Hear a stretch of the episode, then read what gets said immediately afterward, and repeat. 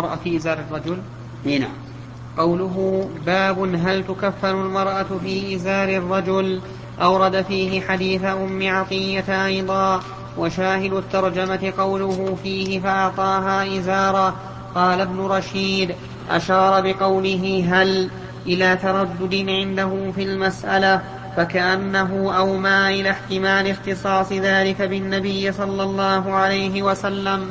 لأن المعنى الموجود فيه من البركة ونحوها قد لا يكون في غيره ولا سيما مع قرب عهده بعرقه الكريم.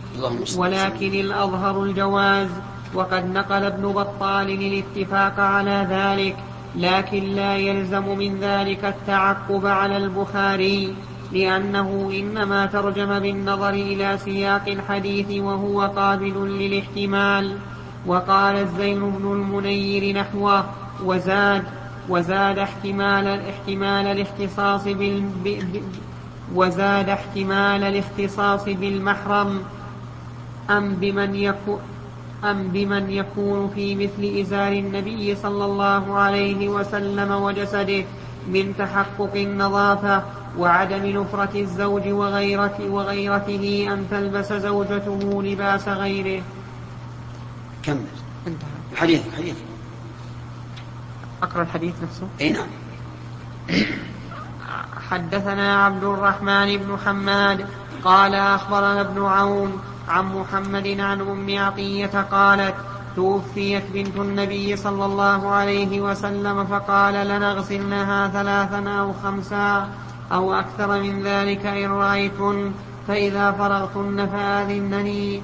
فلما فرغنا آذناه فنزع من حكمه إزاره وقال أشعرنها إياه. شرح. هذا هذا شرحه ما شرحه؟ هذا شرحه لا هذا لفظه اللي قبل شرحه نعم اللي قبل شرح الترجمة. ما فيه إلا هذا يا شيخ. ما ما ما ما تكلم عن الحديث؟ والصلاة معكم. ها؟ تقدم شرح هذا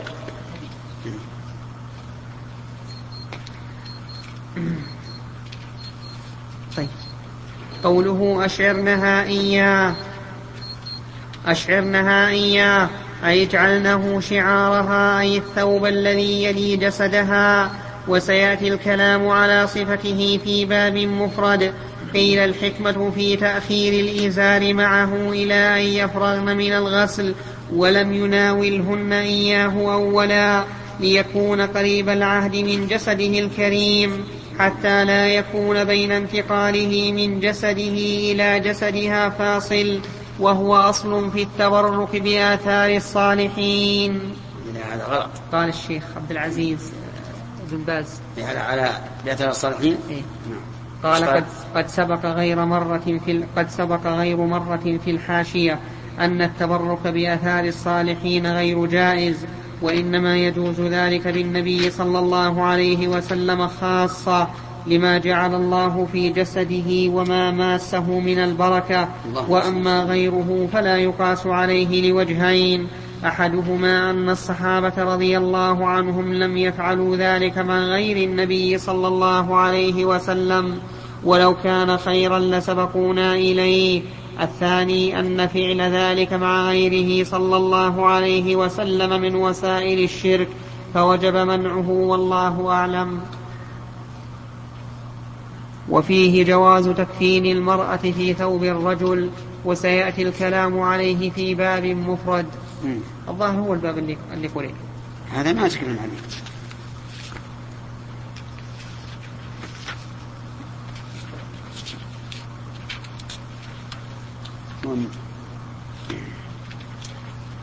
ننظر إن شاء الله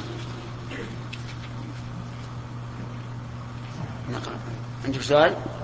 ها.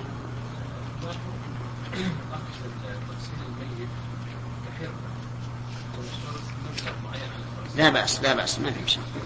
هذا الغاسل رجل لا يوجد غيره في القرية أقول لا بأس بذلك. لا يوجد رجل وجد غيره أو لم يوجد. والرجل هذا غير محافظ على الصلاة.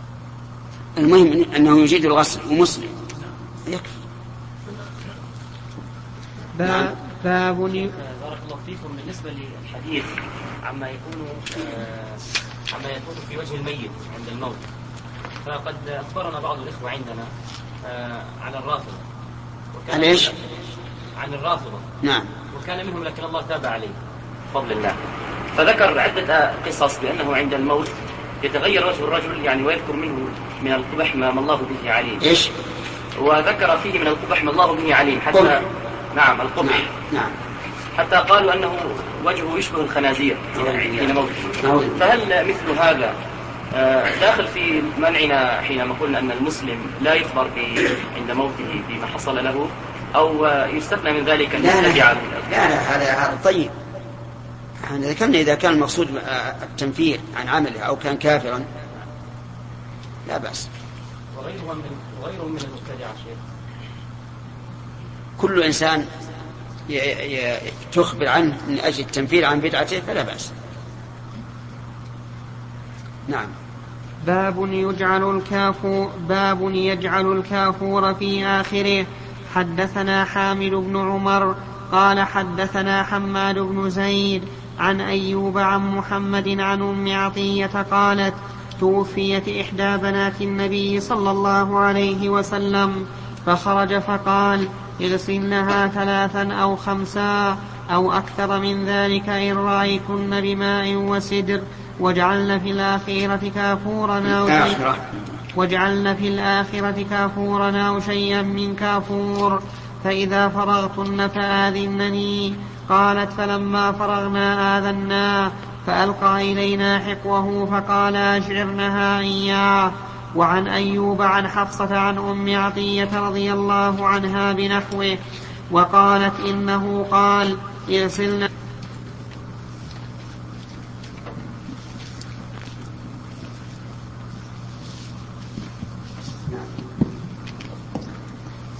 بسم الله الرحمن الرحيم. الحمد لله رب العالمين وصلى الله وسلم وبارك على عبده ورسوله نبينا محمد وعلى آله وأصحابه أجمعين. أما بعد فقد قال الإمام البخاري رحمه الله تعالى في صحيحه كتاب الجنائز باب باب نقض شعر المرأة. وقال ابن سيرين لا بأس أن ينقض شعر الميت. حدثنا أحمد قال حدثنا عبد الله بن وهب قال أخبرنا ابن جريج قال أيوب وسمعت حفصة بنت سيرين قالت حدثتنا أم عطية رضي الله عنها أنهن جعلن رأس بنت رسول الله صلى الله عليه وسلم ثلاثة قرون نقضنه ثم غسلنه ثم جعلنه ثلاثة قرون. باب كيف الإشعار للميت؟ وقالت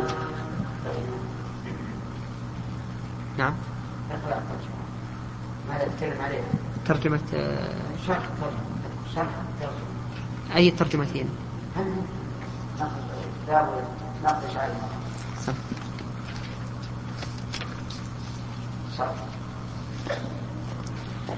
قوله باب نقض شعر المرأة أي الميتة قبل الغسل.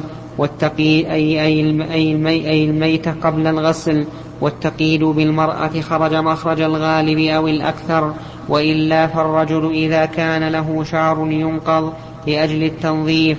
إذا كان له شعر ينقض لأجل التنظيف وليبلغ الماء البشرة وذهب من منعه إلى أنه قد يفضي إلى إلى انكتاف شعره. وأجاب من أثبته بأنه يضم إلى ما انتثر منه. قوله أنهن جعلن بنت, بنت أنهن جعل ما تكلم عن آخر المسلمين وقال ابن سيرين وصله سعيد بن منصور من طريق أيوب عنه قوله حدثنا أحمد كذا للأكثر غير منسوب ونسبه أبو علي بن شبويه عن الفربري أحمد بن صالح قوله قال أيوب, أيوب في رواية الإسماعيلي من طريق حرملة عن ابن وهب عن ابن جريج أن أيوب بن أبي تميمة أخبره قوله وسمعت هو معطوف على محذوف تقديره سمعت كذا وسمعت حفصة وسيأتي بيانه في الباب الذي بعده. فقط ثم ذكر أنهن جعلن بنتا واصل. ولكن هل هل يزال شيء من شعره وأظفاره وما أشبه ذلك؟ اختلف العلماء في هذه المسألة ومنهم من قال إنه يزال إذا طال الشعر والأظفار يزال إذا طال كشعر الطريق والشارب والأظفار والرجلين واليدين ويجعل في الكف مع المجد وقال بعضهم لا يزال لأن المقصود من إزالة هذه الأشياء التنظيف والميت ارتحل ويحصل التنظيف بالماء فيبقى على ما هو عليه. والذي يظهر أنه إذا طالت طولا مشوها فإنها تزال لكن بدون نتف تزال بالحلق أو بالقص. والقص أولى. وأما أن يبقى وجه الميت مشوها بشعر الشارب ففيه نظر. وكذلك الأظافر الغالة ففيه نظر. أما هل تجعل معه أو تلقى في الأرض؟ كما لو كان حيا والله أعلم. باب باب كيف الإشعار للميت. وقال الحسن الخرقة الخامسة تشد بها الف... تشد بها الفخذين والوركين تحت الدرع.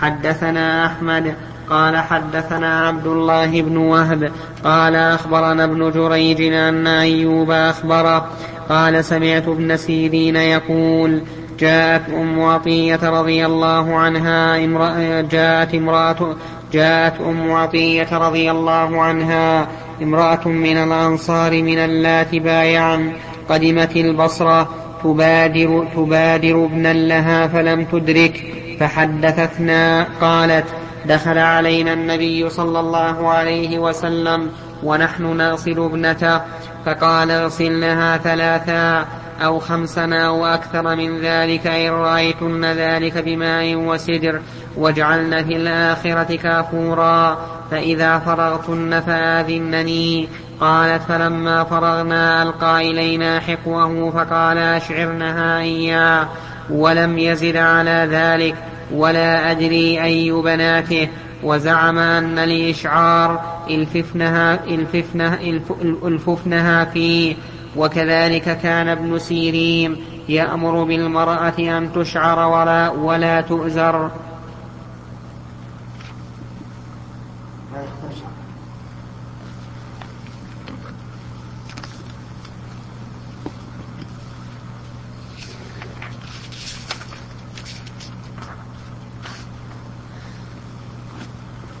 باب كيف الإشعار للميت؟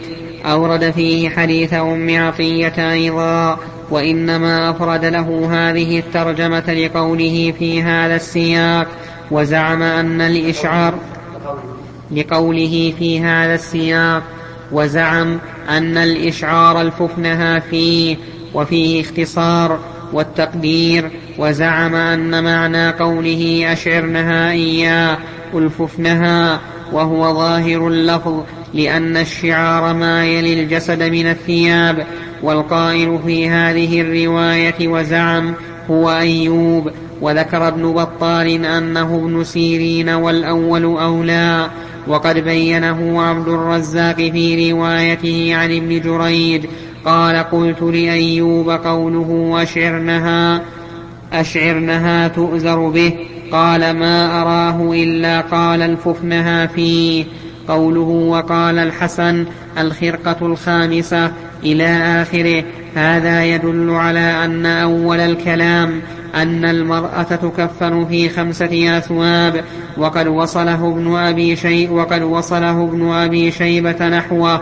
وروى الجوزقي من طريق إبراهيم بن حبيب بن الشهيد عن هشام عن حفصة عن أم عطية أنها قالت فكف فكفناها في خمسة أثواب وخمرناها كما يخمر الحي وهذه الزيادة صحيحة الإسناد وقول الحسن في الخرقة الخامسة قال به زفر وقالت طائفة تشد على صدرها لتضم أكفانها وكأن المصنف أشار إلى موافقة قول زفر ولا يكره القميص للمرأة على الراجح عند الشافعية والحنابلة قوله حدثنا أحمد كذا للأكثر غير غير منسوب وقال أبو علي بن شبويه في روايته حدثنا أحمد يعني بن صالح فائدة قوله ولا أدري أي بناته هو مقول أيوب.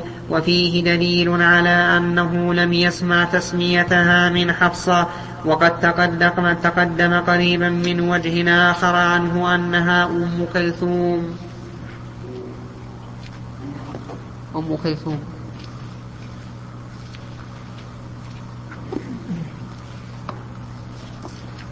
باب هل يجعل شعر المرأة ثلاثة قرون؟ حدثنا قبيصة قال حدثنا سفيان عن هشام عن أم الهذيل عن أم عطية رضي الله عنها قالت ضفرنا شعر بنت النبي صلى ضفرنا شعر بنت النبي صلى الله عليه ضفرنا شعر بنت النبي صلى الله عليه وسلم تعني ثلاثة قرون.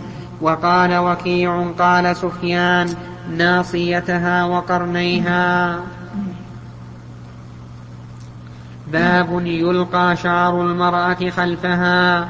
حدثنا مسدد قال حدثنا يحيى بن سعيد عن هشام بن حسان قال حدثتنا حفصة عن أم عطية رضي الله عنها قالت توفيت إحدى بنات النبي صلى الله عليه وسلم فأتانا النبي صلى الله عليه وسلم فقال اغسلنها بالسدر وترا ثلاثنا وخمسنا وأكثر من ذلك إن رأيتن ذلك واجعلن في الآخرة كافورا أو شيئا من كافور فإذا فرغتن فآذنني فلما فرغنا آذنا فألقى إلينا حقوه فضفرنا شعرها ثلاثة قرون وألقيناها خلفها.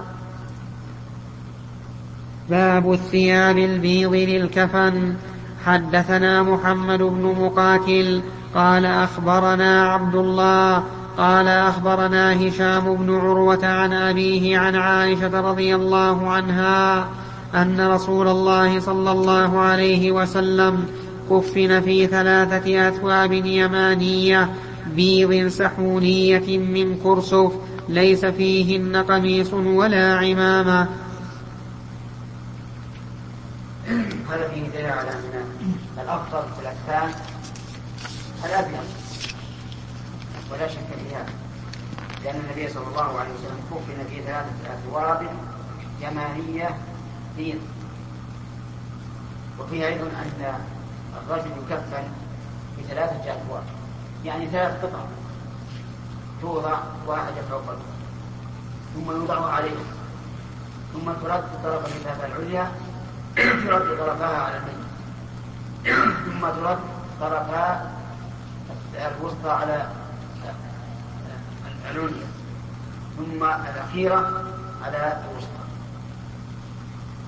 وفي أيضا دليل على أنه لا يزال على هذه الثلاث لقوله ليس فيها ليس فيهن قميص ولا عمامة وهذا هو الصحيح وهو ظاهر اللفظ وأما قول من قال إنه يضاف إليها القميص والعمامة وقال إن معنى الحديث ثلاثة أبواب بيض سحرية من كرسف ليس فيها قميص يعني زائدة عن القميص والعمامة فتكون الأبواب خمسة. فهذا ضعيف خالف لظاهر هذا الفرق الشرح نعم.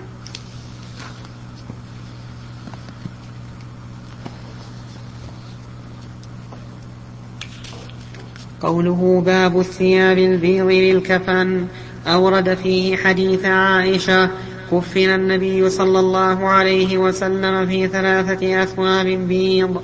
الحديث وتقرير الاستدلال به أن الله لم يكن ليختار لنبيه إلا الأفضل وكأن المصنف لم يثبت على شرطه الحديث الصريح في الباب وهو ما رواه أصحاب السنن من حديث ابن عباس بلفظ البسوا ثياب البياض فإنها أطهر وأطيب وكفنوا فيها موتاكم صححه الترمذي والحاكم.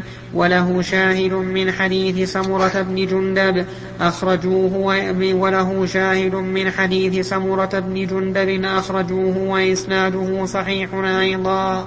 وحكى بعض من صنف في الخلاف عن الحنفية أن المستحب عندهم أن يكون في أحدها ثوب حبرة وكأنهم أخذوا بما روي أنه عليه الصلاة والسلام كفن في ثوبين وبرد حبرة. أخرجه أبو داود من حديث جابر وإسناده حسن لكن روى مسلم والترمذي من حديث عائشة أنهم نزعوها عنه.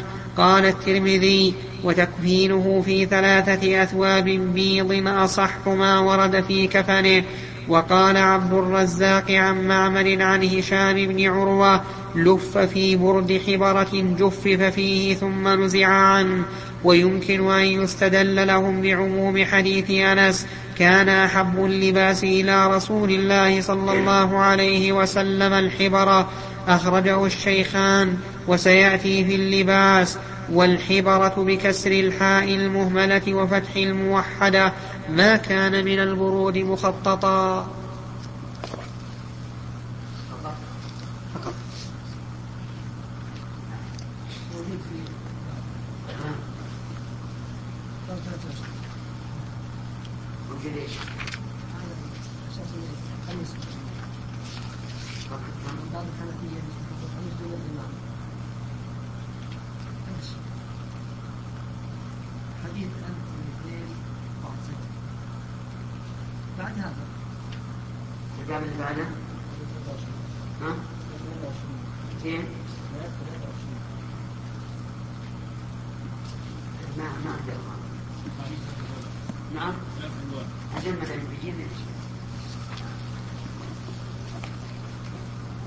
الكفن في ثوبين. حدثنا أبو النعمان قال حدثنا حماد عن أيوب عن سعيد بن جبير عن ابن عباس رضي الله عنهما أنه قال بينما رجل واقف بعرفة إذ وقع عن راحلته فوقصت أو قال فأوقصت قال النبي صلى الله عليه وسلم اغسلوه بماء وسدر وكفنوه في ثوبين ولا تحنقوه ولا تخمروا رأسه فإنه يبعث يوم القيامة ملبيا. هذا كان في حجة الوداع وكان النبي صلى الله عليه وسلم واقفا بعرفة فسئل عن هذا الرجل الذي وقصته راحلته فأمر بما أولا قال اغسلوه. والأمر هذا بالوجوب لكنه فرض كفاية ولهذا وجه للجميع. قال اغسلوه. ومن فوائده استعمال السدر مع الماء في تغسيل الميت ولو كان محرما. وإذا جاز الاغتسال بالماء المخلوق بالسدر في حال الموت فهو جائز أيضا في حال الحياة. ومن فوائده أن الماء المتغير في الظاهر أو أن تغير الماء في الظاهر لا يسبه الطهورية. لأنه لو كان يسبه الطهورية لم يكن في استعماله فائدة. وهذا القول هو الراجح أن أقسام المياه اثنان فقط. طهور ونجس وليس هناك شيء يسمى ظاهر وتقسيم بعض الفقهاء رحمه الله الماء إلى طهور وطاهر ونجس وقال إن الطهور هو الطاهر بنفسه أن يطهر لغيره والنجس ما تغير في النجاسة أو يقاوى ويسير والطاهر ما تغير ما كان ما كان طاهرا بنفسه غير مطهر لغيره. فهذا التقسيم لا دليل عليه ومثل هذا لو كان من شريعة الله. لكان مبينا بيانا واضحا لأنه يتعلق بالطهارة والصلاة والطواف وغير ذلك مما تشرع له الطهارة. ومن فوائد هذا الحديث وجوب التكفير. لقوله تكفيروه وهو فرق كفاية. وقوله في ثوبين أكثر الروايات في ثوبين وهذا هو الأقرب. يعني في ثوبين أي الإزار والرداء اللذين كان محرما بهما. فيؤخذ منه. أنه ينبغي في تكليم المحرم الذي لم يحل التحلل الأول أن يكون في ثوبي إحرامه ويشبه هذا أن النبي صلى الله عليه وسلم أمر أن يدفن الشهداء في ثيابهم التي قتلوا فيها. وعليه فنقول الأفضل في تكفين المحرم إذا مات قبل التحلل الأول أن يكفن في ثوبين ومن فوائد هذا هذا الحديث أن الكفن واجب في تركة الميت لقوله في ثوبين وأن كفنه مقدم على الدين لأن النبي صلى الله عليه وسلم لم يسأل هل عليه دين أم لا. ومن حيث النظر أن كفن الميت بمنزلة ثياب المدين المفلس. فكما أن المدين إذا فلس بالحال لا يباع لا تباع ثيابه ولا أواني حمله. فكذلك إذا مات فإنه فإن تكفينه مقدم على الدين ومن فوائد هذا الحديث مشروعية تحنيط الميت. قال العلماء والحنوط أخلاق من الطيب تجعل في مغابر الميت وفي مواضع السجود. ويلف عليها الكفن ليقدم على ربه تبارك وتعالى طاهرا طيب الرائحة ومن فوائده تحريم الطيب على المحرم. وهذا فيما إذا كان ابتداء. أما إذا كان الإنسان قد تطيب قبل إحرامه فلا حرج عليه أن يستديمه بعد الإحرام. ولهذا قالت عائشة رضي الله عنها كنت أنظر كأني أنظر إلى رئيس مصر في مثالب رسول الله صلى الله عليه وسلم وهو محرم. أو قالت كنت أنظر ومن فوائد هذا الحديث وجوب كشف رأس الميت إذا مات قبل التحلل الأول. لقوله صلى الله عليه وسلم ولا تخمروا رأسه كما أن المحرم إذا كان حيا فإنه لا يغطى رأسه. وهذا بالنسبة للرجل أما المرأة فإنه يغطى رأسها كما لو كانت حية ومن فوائد الحديث إثبات البحث. لقوله صلى الله عليه وسلم فإنه يبعث والبعث هو إخراج الموتى من قبورهم ومتى يكون ذلك؟ يقول يوم القيامة. ويوم القيامة هو اليوم الذي يقوم فيه الناس من قبورهم لرب العالمين. وسمي بذلك لثلاثة أوجه. أولا أن الناس يقومون فيه لله رب العالمين. والثاني أنه يقام فيه العدل. والثالث أنه يقوم فيه الأشهاد. ومن فوائد هذا الحديث إثبات كلام الناس يوم القيامة. وأن هذا الرجل يبعث كأنه في حال الإحرام. ملبيا.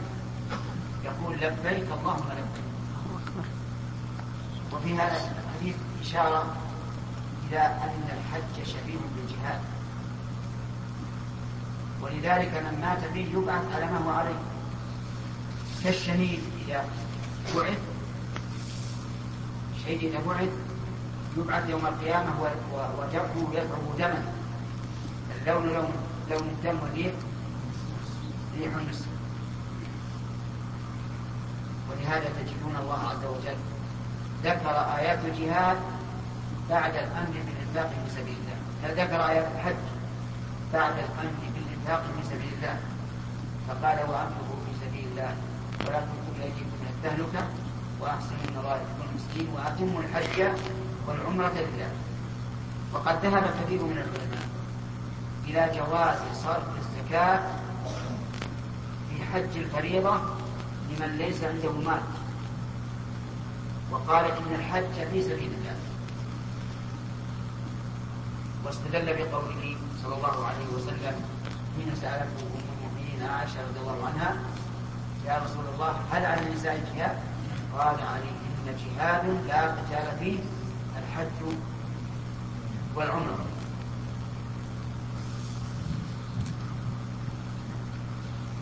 باب الحنوط للميت.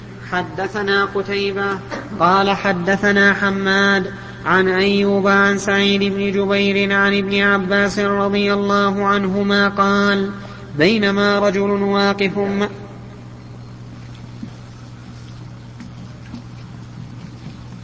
حدثنا حدثنا قتيبة قال حدثنا حماد عن أيوب عن سعيد بن جبير عن ابن عباس رضي الله عنهما أنه قال بينما رجل واقف مع رسول الله صلى الله عليه وسلم بعرفة إذ وقع من راحلته ف... إذ وقع من راحلته فأقصعت أو قال فأقعصت. فقال رسول الله صلى الله عليه وسلم اغسلوه بماء وسدر وكفنوه في ثوبين ولا تحنطوه ولا تخمروا رأسه فإن الله يبعثه يوم القيامة ملبيا. هذا تتكلم على الفوائد. باب كيف يكفن المحرم. حدثنا حدثنا وجه الدلالة من هذا الحديث على أن الميت يحنط. قول النبي صلى الله عليه وسلم ولا تحنطوا. فهو دليل على أن من عادتهم أن يحنطوا الأموات. والتحنيط أن توضع أن يوضع الطيب المخلوط بأطياب أخرى آه، في مغابنه يعني في تحت إبطيه وكذلك على عينيه وكذلك في مغابن ركبتيه حتى يكون حين قدومه إلى ربه عز وجل على أكمل شيء أكمل وجه. ونظير هذا الاستدلال أن النبي صلى الله عليه وسلم نهى المحرمة عن النقاب. فنهي المحرم عن النقاب يدل على أن غير المحرمة تنتقل. ولكن نقاب المرأة غير المحرمة إن جرى على كان على ما كان عليه العهد في عصر النبي صلى الله عليه وعلى آله وسلم فهو جائز. ولكن إذا توسعت النساء فيه وتجاوزنا الحلال فإنه يمنع. وهذه السنة أي منع المباح إذا خيف التجاوز من هدي النبي صلى الله عليه وعلى آله وسلم أليس كذلك؟ طيب كيف؟ إن النبي صلى الله عليه وسلم منع معاذا أن يخبر الناس بحق العباد على الله لما قال حق العباد على الله أن أن نعم بحق الله على العباد. حق الله على العباد أن يعبدوه ولا يشركوا به شيئا. وحق العباد على الله أن لا يعذب من لا يشرك به شيئا. قال أفلا أخبر الناس؟ قال لا. لا تخبروا فيتكل فمنعه من نشر العلم. والحديث ظاهر في أنه لم يعلم أحد بهذا الحديث إلا معاذ. ومع ذلك منعه من نشره ونشر العلم إذا لم يعلمه إلا واحد واجب فرض عين. لكن منعه قال لا تبشرهم فيتكلوا ولكن ما الجواب عن عن إخبار معاذ بذلك؟ الجواب أن معاذ رضي الله عنه وهو من فقهاء الصحابة علم أن النبي صلى الله عليه وسلم يريد أن يعلمه الناس. لأنه لو أراد أن لا يعلمه الناس ما أخبر به معاذ. وعلم رضي الله عنه أن قول الرسول صلى الله عليه وسلم لا تبشرهم فيتكلوا يكفي في كون الناس إيش؟ لا يتكلون عليه. فلا يقال إن معاذا عصى الرسول عليه الصلاة والسلام. في بناء الكعبة على قواعد إبراهيم. امتنع الرسول عليه الصلاة والسلام منه. خوفا من الفتنة. عمر رضي الله عنه امتنع منع من رجوع الإنسان إلى زوجته إذا طلقها ثلاثا. مع أن رجوعه إذا طلقها ثلاثا بدون رجعة ولا عقد حق له حق للزوج. يعني لو قال الزوج لامرأته أنت طالق أنت طالق أنت طالق. فمن حقه أن يقول راجعتك وترجع له. وهكذا كانت الحال في عهد النبي صلى الله عليه وسلم وعهد أبي بكر وسنتين من خلافة عمر. صليت يا جلست جلست. صليت ركعتين. قم صلي ركعتين لكن كثر ذلك في الناس. وهو حرام. فرأى عمر أن يمنع الرجل من حق الله. لئلا يتجاسر الناس على الحرام. نحن نقول الآن النقاب لا نشك في جوازه. لكن إذا رأينا توسع النساء فيه فلنا أن نمنعه. وهذا هدي الرسول عليه الصلاة والسلام في منع ما يخاف منه التجاوز. وهو أيضا من سنة الرسول عليه الصلاة والسلام لأنه قال عليه الصلاة والسلام عليكم بسنتي وسنة من؟ الخلفاء الراشدين.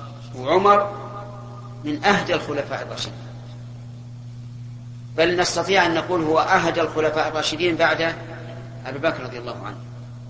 حتى قال الرسول عليه الصلاة والسلام إن يكن فيكم محدثون فعمر. يعني ملهمون. فعمر فهو خليفة الراشد وسنته متبعة بأمر الرسول صلى الله عليه وعلى آله وسلم. فإذا رأينا النساء الآن لا تقتصر المرأة على النقاب بل تفتح نقابين. وتفتح من وراء القدر العين نعم توسع. حتى ترى العين والجفن والحاجب والوجنتين. وبعض النساء أيضا يكحل العين. تأتي العين مكحولة فإذا كانت مكحولة مستديرة جميلة وموسع لها إيش؟ ها؟ فتنة عظيمة. إذا نمنع. ولا يقال إنكم خالفتم العهد النبوي نقول ما خالفنا. العهد النبوي بل السياسة النبوية الإسلامية هي درء المفاسد وجلب المصالح. نعم. باب كيف يكفن المحرم. حدثنا أبو النعمان قال أخبرنا أبو عوانة عن أبي بشر عن سعيد بن جبير عن ابن عباس رضي الله عنهما أن رجلا وقصه بعيره ونحن مع, مع النبي صلى الله عليه وسلم وهو محرم. فقال النبي صلى الله عليه وسلم اغسلوه بماء وسدر وكفنوه في ثوبين ولا تمسوه طيبا ولا تخمروا رأسه فإن الله يبعثه يوم القيامة ملبيا. حدثنا مسدد قال حدثنا حماد بن زيد عن عمرو وأيوب عن سعيد بن جبير عن ابن عباس رضي الله عنهم أنه قال كان رجل واقف مع النبي صلى الله عليه وسلم بعرفة. فوقع عن راحلته قال أيوب فوقصت وقال عمرو فأقصعت. فمات فقال اغسلوه بماء وسدر وكفنوه في ثوبين ولا تحنطوه ولا تخمروا رأسه فإنه يبعث يوم القيامة. قال أيوب يلبي. وقال عمرو ملبيا. باب الكفن في القميص الذي يكف أو لا يكف ومن كفن بغير قميص. حدثنا مسدد قال حدثنا يحيى بن سعيد عن عبيد الله أنه قال حدثني نافع عن ابن عمر رضي الله عنهما أن عبد الله بن أن عبد الله بن أن عبد الله بن أبي لما توفي جاء ابنه جاء ابنه إلى النبي صلى الله عليه وسلم فقال يا رسول الله أعطني قميصك أكفنه فيه. وصل عليه واستغفر له فأعطاه النبي صلى الله عليه وسلم قميصا فقال آذني أصلي عليه فآذنه. فلما أراد أن يصلي عليه جذبه عمر رضي الله عنه فقال أليس الله قد نهاك أن تصلي على المنافقين؟ فقال أنا بين خيرتين. قال استغفر لهم بين أنا بين خيرتين. نعم. قال استغفر لهم أو لا تستغفر لهم إن تستغفر لهم سبعين مرة فلن يغفر الله لهم. فصلى عليه فنزلت ولا تصلي على أحد منهم مات أبدا. حدثنا مالك بن إسماعيل قال حدثنا ابن عيينة عن عمرو عن عمرو أنه سمع جابرا رضي الله عنه قال قال أتى النبي صلى الله عليه وسلم عبد الله بن أبي بعدما دفن. فأخرجه فنفث فيه من ريقه وألبسه قميصا. ترجمة باب؟ باب الكفن. نعم.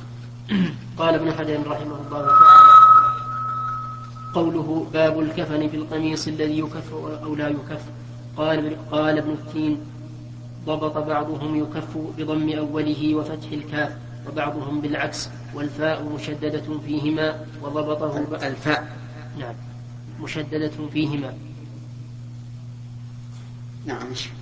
وضبطه بعضهم بفتح أوله وسكون الكاف وتخفيف الفاء وكسرها والأول أشبه بالمعنى وتعقبه ابن رشيد بأن الثاني هو الصواب. قال وكذا وقع في الثاني هو الصواب. أضبطه. اقرأ بأن الثاني هو الصواب. اي خاب اللي قبله. نعم. وضبطه بعضهم. وضبطه بعضهم فتح أوله وسكون الكاف وتخفيف الفاء وكسرها والأول أشبه بالمعنى. يكفي. في القميص الذي يكفي أو لا يكفي. نعم. والأول أشبه بالمعنى وتعقبه ابن رشيد بأن الثاني هو الصواب. قال وكذا وقع في نسخة حاتم الطرابلسي وكذا رأيته في أصل أبي القاسم بن الورد قال والذي يظهر لي أن البخاري لحظ قوله تعالى استغفر لهم أو لا تستغفر لهم أي أن النبي صلى الله عليه وسلم ألبس عبد الله بن أبي قميصه سواء كان يكف عنه العذاب أو لا يكف استصلاحا للقلوب المؤلفة فكأنه يقول يؤخذ من فكأنه يقول يؤخذ من هذا التبرك بآثار الصالحين سواء علمنا أنه مؤثر في حال الميت أو لا. قال ولا يصح أن يراد به سواء كان الثوب مكفوف الأطراف أو غير مكفوف لأن ذلك وصف لا أثر له. قال وأما الضبط الثالث قوله رحمه الله التبرك بآثار الصالحين هذا غلط. لأن لا يتبرك بالآثار إلا آثار النبي صلى الله عليه وعلى آله وسلم. أما غيره فلا. فلا يتبرك بقميص الصالح. ولا بفنيلته ولا بغصته ولا بنعله. لا أحد يتبرك بآثاره إلا رسول الله صلى الله عليه وعلى آله وسلم. والدليل أن الصحابة رضي الله عنهم لم يتبركوا بأفاضلهم بآثار أفاضلهم كأبي بكر وعمر مع حرصهم على طلب البركة من أي وجه لكنهم لم يفعلوا هذا. ولا أحد يمكن أن يدعي أنه أبرك من أبي بكر وعمر وعثمان وعلي. لا أحد يدعي ذلك. ومع ذلك فمن دونهم لا يتبركون بهم. ولو كان أمرا مشروعا يتبركوا بهم. فلما توافرت الدواعي على طلب البركة ولم يفعله الصحابة رضي الله عنهم في من هو من خيارهم دل ذلك على أنه ليس بمشروع. وعلى هذا فيكون التبرك بآثار الصالحين من جنس التمائم والحلق وما أشبه ذلك مما جعل سببا لدفع السوء. هذا جعل سببا لجلب المنافع. وكل من جعل شيئا سببا لشيء بدون إذن من الشرع قدري أو شرعي فإنه يكون مشركا. يعني أتى نوعا من الشرك لأنه جعل نفسه كالرب عز وجل. فلهذا يجب الحذر مما يفعله بعض الناس الآن. يتبرك بالصالح فيقول مثلا آه، يمسح يده بعرقه ثم يمسح بالعرق بدنه. هذا ليس بصواب. نعم. نعم؟ اقرأ. قال وأما الضبط الثالث فهو لحن إذ لا موجب لحذف الياء الثانية إذ لا موجب لحذف الياء الثانية فيه انتهى. وقد جزم المهلب بأنه الصواب وأن الياء سقطت من الكاتب غلطا. قال ابن بطال والمراد طويلا كان القميص سابغا أو قصيرا فإنه يجوز أن يكفن فيه. كذا قال. ووجه أيها الإخوة